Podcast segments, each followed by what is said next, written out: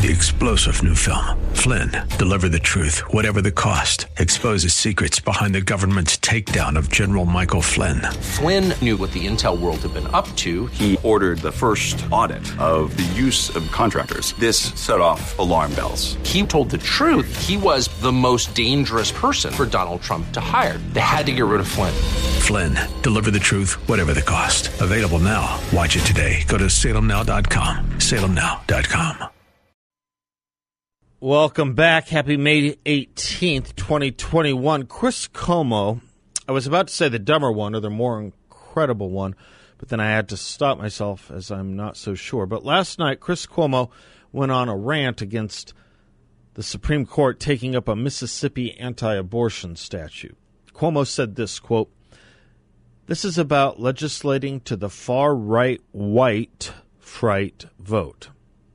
This is about legislating to the far right white fright vote. Close quote. Notice the new dispensation. Anything the left wants is anti white racism or anti white supremacy, be it about the border or energy or the climate or crime. You name it. Race explains everything, and race only in one direction. That is to say, only one race is bad and only one race can be good. And everything bad or undesirable is ascribed to one race. That's why the word white has made such a comeback. As one Austrian born writer put it in 1925, quote, the moral mildew of the chosen race, close quote. All of this is one reason, but one that we get perversions in public policy, perversions in science, education, economics, law, you name it. And when it comes to abortion policy, few things could be less true than efforts to limit abortions being about legislating to the far right white fright vote. You see, it turns out if white people wanted to limit black life, they would support more abortion, not less. But precisely because most pro life white people do not think about life in terms of color, which is to say, do not think about life the way the Cuomos think, precisely because of Cuomo racism, precisely because of this, more blacks are dying. As one recent story crunched the data, the CDC has released data showing that the black abortion rate is currently nearly four times greater than the white abortion rate and 2.15 times higher than the Hispanic abortion rate. These numbers reveal how abortion is disproportionately targeting the black community. The CDC also reveals that the black abortion rate exceeded all other races. Black abortion rate 25.1, Hispanic 11, white 6. Not only did it exceed all other races, it exceeded all other races combined. In other words, as Walt Blackman has put it, when you use those percentages, it indicates that of the over 44 million abortions since 1973 Roe v. Wade Supreme Court ruling, 19 million black babies were aborted. Do you realize, with a black population in America today of 37 million, this means because of abortion policy in the United States, there are 51% less black Americans in our world today. Before I ask you who the real geneticists are here, who the real blanchers of society are here, let me give you some more from Walt Blackman. 79% of Planned Parenthood's surgical abortion facilities are located within walking distance of minority communities. In the past, we criticized things like the tobacco industry for targeting young people with their advertising.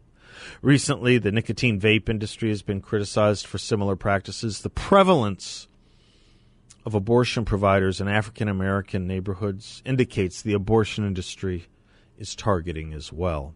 It smacks of the eugenics linked past of Planned Parenthood founder Margaret Sanger and her views of contraception and abortion as ways of diminishing the black population. The impact on our black communities is hard to fathom. According to the Guttmacher Institute, in an average year, 360,000 black babies are aborted. CDC, CDC statistics show that 287,000 plus black deaths occurred from all other causes, excluding abortion in a given year. So, by these numbers, abortion is the leading cause of death among blacks in America. And yet, we who try to prevent or curb these things are doing so for the far right white vote, according to the Cuomo's. Nice work if you can get it, Doctor. But let me just end this thought with something Michael Novak once wrote Abortion has made a silent generation of the black community, silent as a tomb. Abortion has swept through the black community like a scythe, cutting down nearly every fourth member. This is why, precisely why, Ronald Reagan in 1983 would write a book on abortion, the only sitting president to write a book, so far as I know, and he titled it Abortion and the Conscience of a Nation, analogizing the fight for life with the fight to end slavery. Ronald Reagan was not alone, but here is how he closed his book Good old, moderate, easygoing Ronald Reagan. I quote, quote, Abraham Lincoln recognized that we could not survive as a free land when some men could decide that others were not fit to be free and should therefore be slaves. Like, likewise, we cannot survive as a free nation when some men decide that others are not fit to live and should be abandoned to abortion or infanticide. There is no cause more important for preserving that freedom than affirming the transcendent right to the life of all human beings, the right without which no other right has any meaning. Note I said earlier Ronald Reagan was not alone. Here was a very famous black civil rights activist in 1977 writing in the Human Life Review, writing, not speaking, off the cuff. Quote, there are those who argue that the right to privacy is of a higher order than the right to life. I do not share that view. I believe that life is not private, but rather it is public and universal. If one accepts the position that life is private and therefore you have the right to do with it as you please, one must also accept the conclusion of that logic.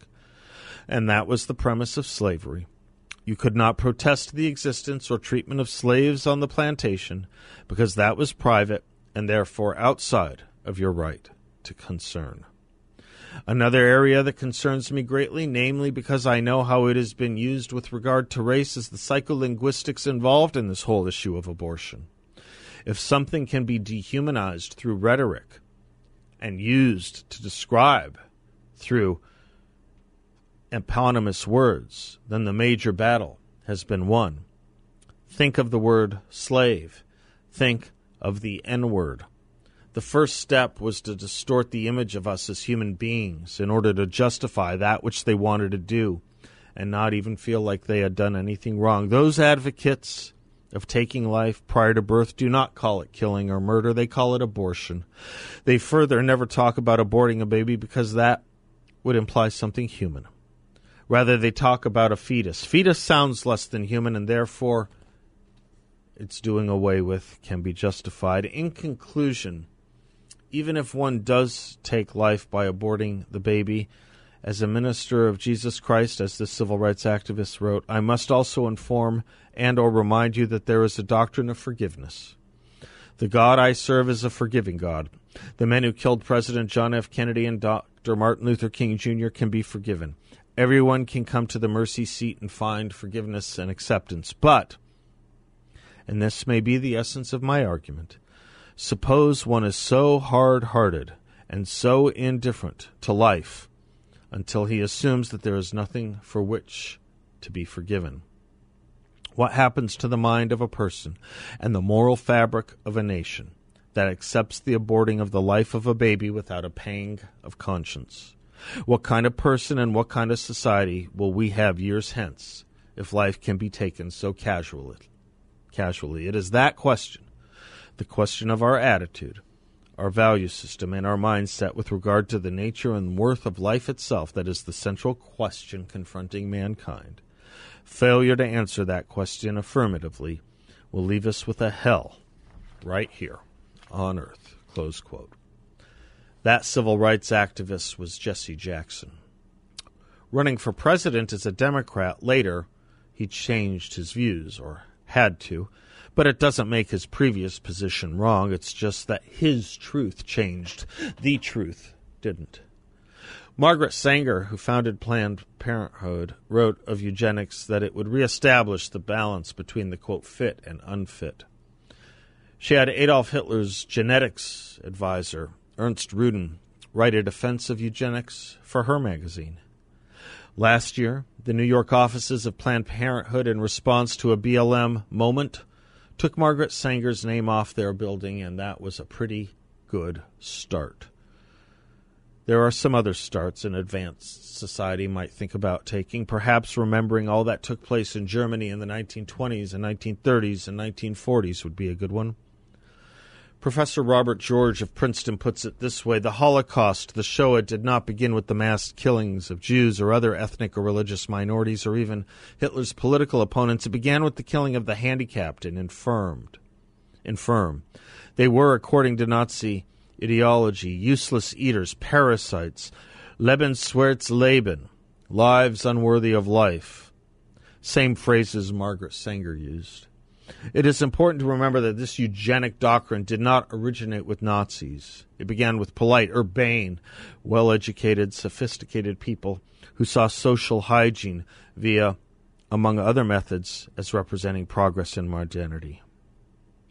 They wanted to ditch the old Judeo Christian belief in the sanctity of all human life and replace it with the, what they regarded as a more advanced and rational philosophy, progress, and all that. A good start for the precincts of CNN and the Cuomo's to engage in true progress might just be for them to look at and read a little history.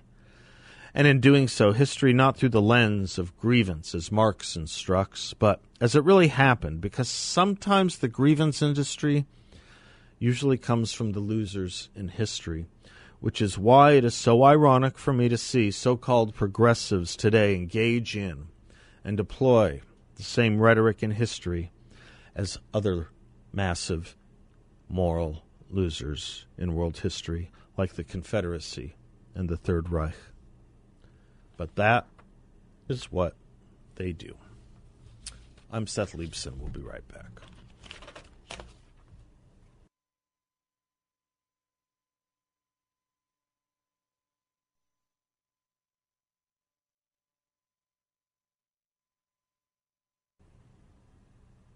Welcome back to the Seth Leibsohn Show. I am Seth, 602 508 0960. want to thank, um, want to thank Robert Graham particularly for uh, helping out yesterday. Glad to be back. Glad to be with you. And um, Mike Gallagher coming up uh, in just a bit. Talk about what's going on in uh, Gallagher world. But he's coming to town along with Seb Gorka on uh, May 25th uh, and uh, we are going to be doing an event called Crisis at the Border here in Scottsdale.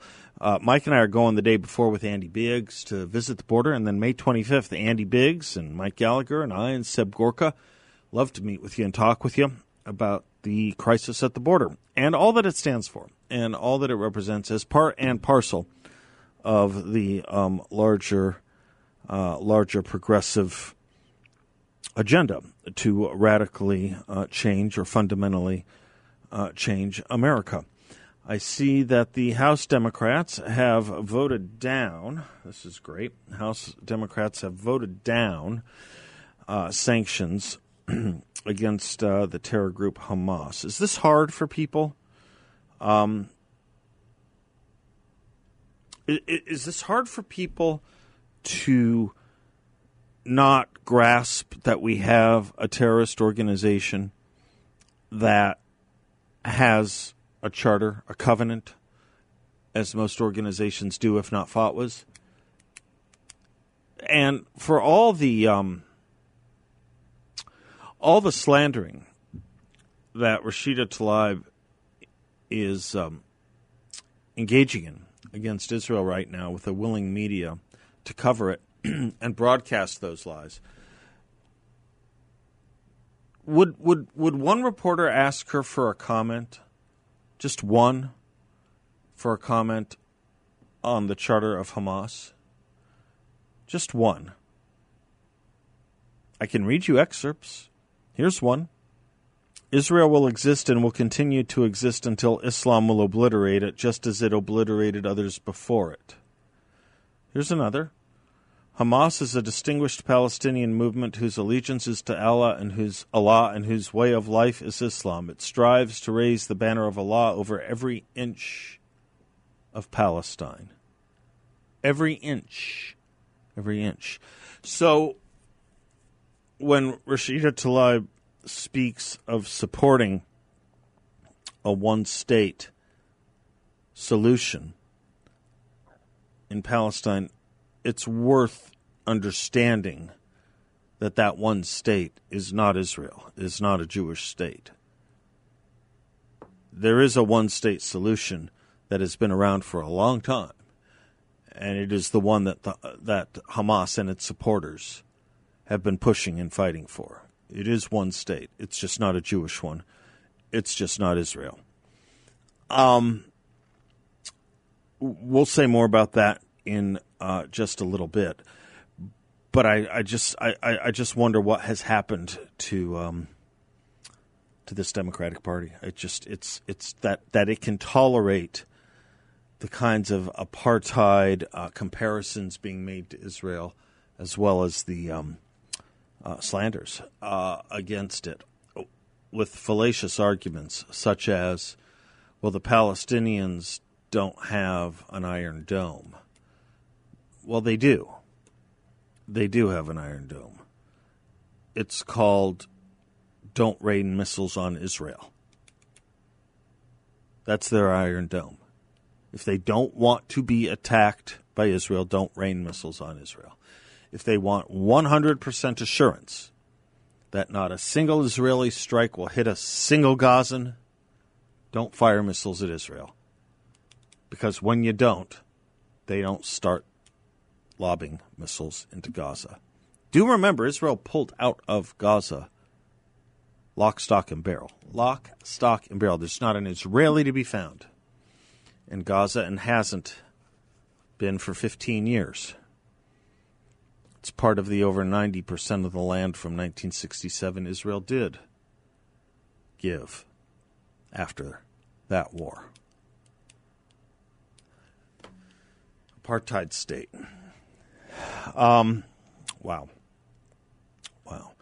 Like Trump being Hitler, you have victims of apartheid who wished that that's what apartheid was for. Nelson Mandela went to jail to oppose apartheid, which meant separate facilities, which meant no voting, which meant no representation. None of that is true of Israel. None of it. None of its Supreme Court justices are, have been Arab. There are Arab members of parliament in a higher percentage of the population than there are even minorities in Congress here in America voting rights, civil rights. It's it's when people talk about and look at a war between Hamas and Israel, and they talk about equivalence, or they talk about both sides having claims, or they talk about both sides being wrong. Think about what it means if one side wins. Well, one side had one, Israel, and it gave Gaza total autonomy. Total. And Gaza had elections and elected a terrorist organization, Hamas. And Israel did what about it? Nothing. Nothing. Did nothing about it. Just as it did nothing about Egypt when it put in Hamas's own Muslim Brotherhood as a leadership country neighboring Israel, where it had given the Suez, excuse me, the Sinai Desert back to Egypt. What did Israel do about the Muslim Brotherhood in Egypt? Nothing. Nothing. Yeah, uh, Palestinians have an iron dome. It's called Don't Shoot Missiles.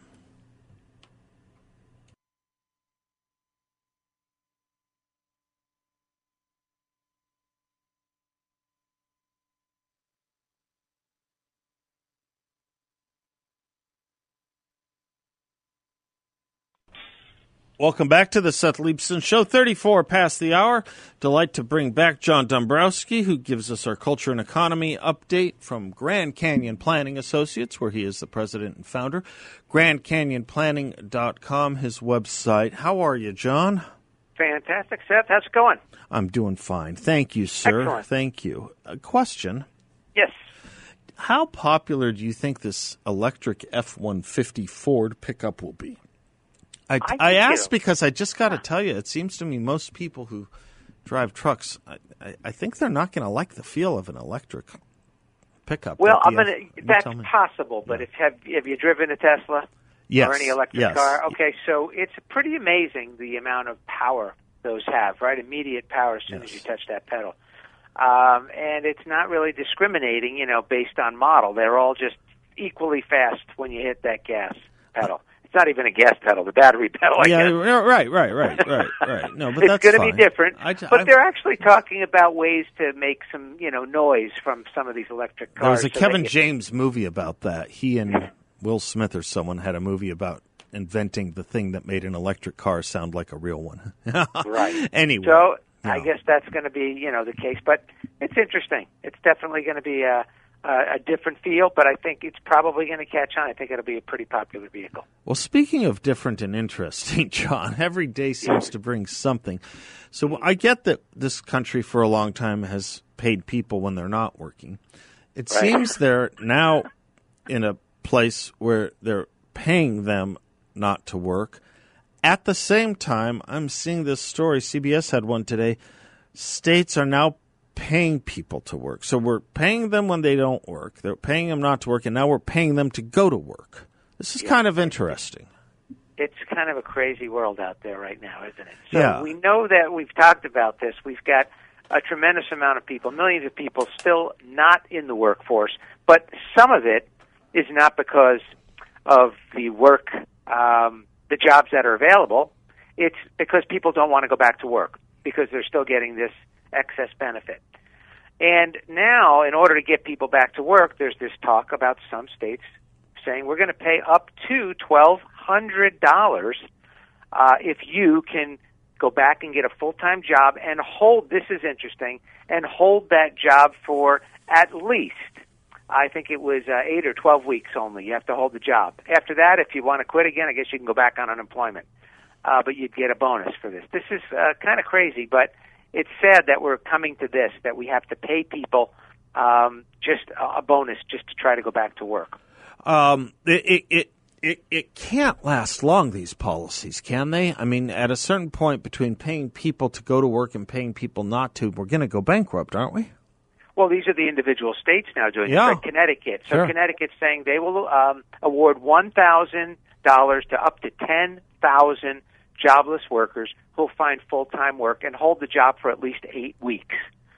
That's what it says. So in Oklahoma, they're going to raise you two hundred. So they're going to give you twelve hundred, and up to twenty thousand people. Well, I suppose I mean, that's one way. States used to compete by having jobs available with low tax rates. Now they're Right. going to compete by subvention, by giving people more money just to subsidy, Yeah. giving them a subsidy up front. Right now, I don't know if this will be a tax, might even be a tax-free bonus. I don't know, uh, but this is going to be interesting. Here's the, the challenge: if you have a business and you're trying to find someone now as an employee, and you are having to pay more for that, what's going to happen to this product or service that you're providing to the public? You're probably going to have to raise your prices. So this is what businesses are faced with right now. And until we get this squared away, there's going to be a lot of unknowns, and this is why people are still fearful about the possibility of high inflation. How, what is the difference between inflation and stores just raising their prices? None, really, to the consumer. No, no, it's, right. it's inflation is the rise Yep. in the cost of goods and Right, services, right, whether it's due to a uh, you know a yeah, monetary policy. Right, exactly. or or a just uh, I'm going to just raise my price Right. because I think my product is worth more than what I'm selling it Right. for today. Right. Policy will drive either one of them. Sometimes fed, uh, sometimes uh, fiscal, sometimes monetary. John, One other thank thing, you. just real quickly, Yeah, is yeah. that um, I want people. I know people who listen to television or radio, whatever it is. Uh, sometimes politics and the markets don't go hand in hand. right. So don't let political, you know, policy out there that you're hearing about drive your financial decisions. I think there are some good, solid investments out there. Talk to your advisor about that. Thank you, sir. You bet. Securities and Advisory Services offered to Client One Securities LLC, a member of FINRA and SIPC, an investment advisor, Grand Canyon Planning Associates LLC, and Client One Securities LLC are not affiliated. Talk tomorrow. Okay, brother. Thank you. Mm, bye bye.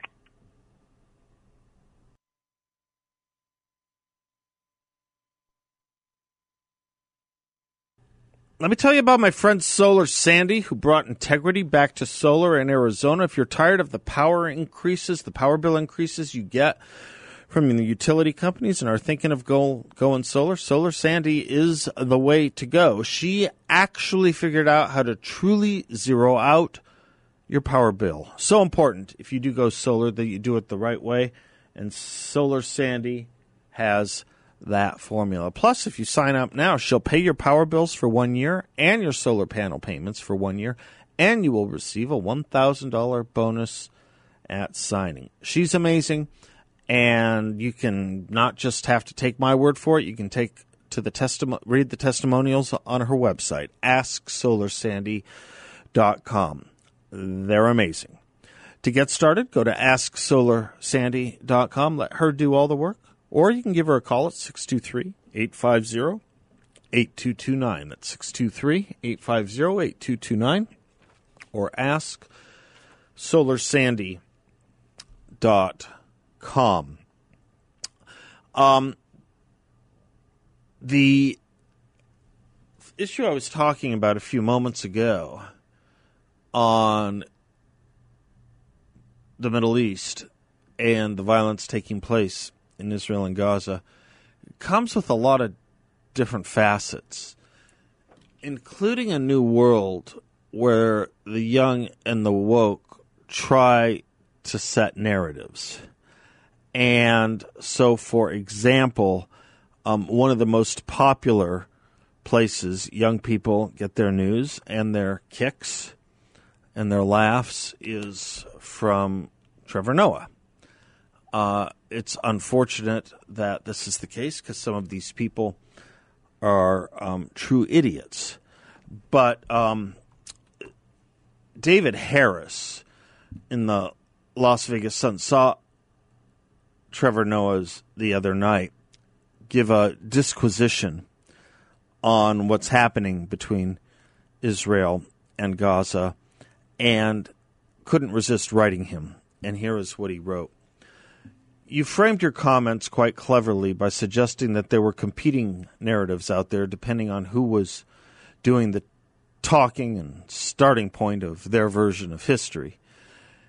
In the New York Times this week, Senator Bernie Sanders wrote an essay headlined The United States Must Support an Even Handed Approach. And then as if nothing more than a curious third party, you waded into the debate, essentially assigning yourself a certain moral credibility because of your non combatant status. But we are not entirely in a post truth society yet, at least I hope not, where facts no longer exist and opinions rule the day, especially when catapulted in the public square by celebrity status and legions of followers who admire you. So, for example, when you asserted that the British took the land from the Palestinians, not quite right. Actually, the British took the land from the Ottoman Turks, who had ruled there for centuries in something called World War One. Palestinians never had a sovereign state of their own. Never, ever, ever, ever. The Jews did by the way, though it was vanquished by the Romans nearly 2,000 years ago. But to fast forward, this conflict at its heart is about two competing national movements, and the only way to resolve it is perhaps by a negotiated settlement and not by war. Simpler said than done, of course. And here we come to demonstrable facts. The United Nations recommended precisely such a two state settlement as early as 1947. It was accepted by the Jews, rejected by the Palestinians and the Arabs. From 1948 to 1967, the West Bank, East Jerusalem, and Gaza were all in Arab, not Jewish hands. A Palestinian state could have been created at any time during those years, it wasn't. During the 2000 2001 time period, Israel, joined by President Bill Clinton, offered a viable two state accord to the Palestinians, one of several offers over the past 20 years. They refused. That's not my conclusion. Bill Clinton describes it in his autobiography, My Life. Then we come to 2005, which has direct relevance to today. Israel unilaterally withdrew its forces and settlers from Gaza, giving local residents their first chance in history to govern themselves, something Ottoman Turkey and Egypt had never done. In 2007, the Palestinian Authority was violently ousted and Hamas took control. It has wielded power ruthlessly ever since. What exactly is Hamas? A point you skipped in your monologue on the Middle East. It is a terrorist organization. That is not a personal view. It is the formal designation of the United States and the European Union. What's the goal of Hamas? Again, missing from your comments? Israel's annihilation and replacement by an Islamist regime. That's what it says in their charter. Those are frequently expressed and well documented sentiments of Hamas leaders. So you skip these relevant facts, the violent nature of Hamas, its doctrinal aims, or for that matter, its split with the Palestinian Authority, and zero in on the current round of conflict, looking at it above all from the perspective of power ratios.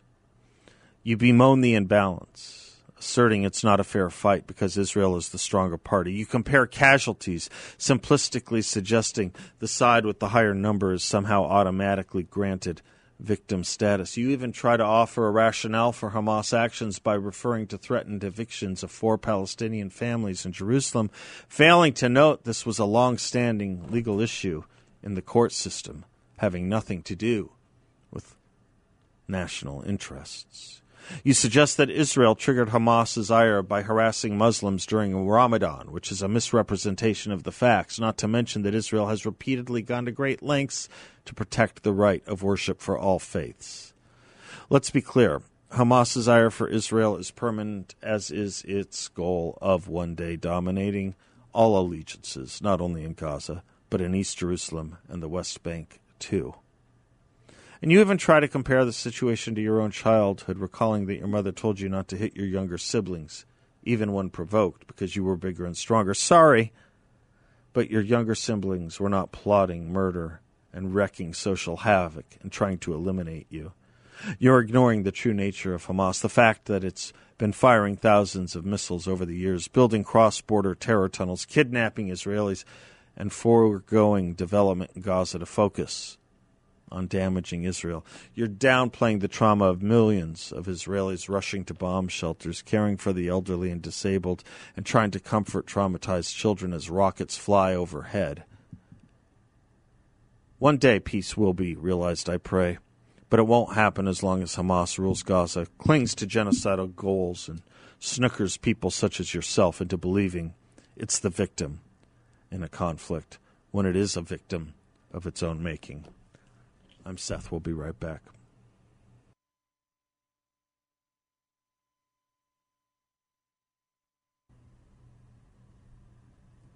Welcome back to the Seth Leibsohn Show. Michael's in Phoenix. Hi, Michael. Hi, Seth. How are you? I'm fine. How are you? I'm very good. Thank you. Um, just a comment. I, I appreciate everything you, you just read about the history of this conflict that's been going on in, in Israel with Palestinians and Hamas and everything. But something I, I was taught, and, and I don't know how correct it is, but I mean, 2,000 years ago, um, the Romans named the land Palestine, and the Palestinians were the Jews. Is that is that wrong?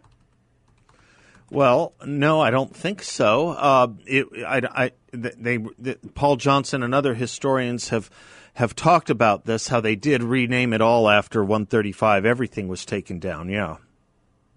Yeah, and so I mean the the Palestinians. I mean, technically speaking, are there Arabs who are Palestinian, No. or are they? No, no. Well, I mean, yes. If you want to consider the land, the, the people that lived in what was once called Transjordan, eighty percent of the country of Jordan, by this definition, would be Palestinian. You might say that's your Palestinian state. In fact, many people once thought it was, uh, or should be the Palestinian state. Um, it's also why, when Jordan controlled the West Bank from 1948 to 1967, it didn't proclaim a separate Palestinian state um, uh, or a second Palestinian state, I should say.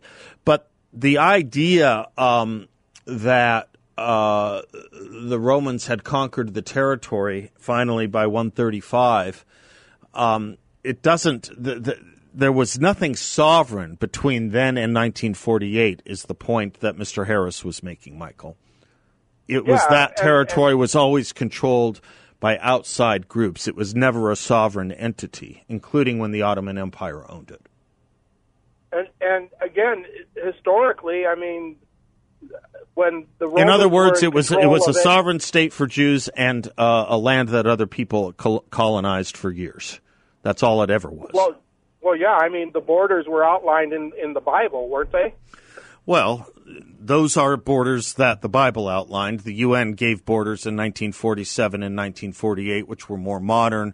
They were different from the borders of 1922.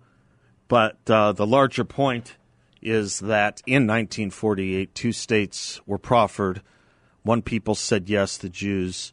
The Palestinians said no, and there's been war ever since, although there have been offers for statehood ever since. On our May 25th event with Mike Gallagher and Seb Gorka, me and Andy Biggs, I've got two tickets to give away to the next phone caller here.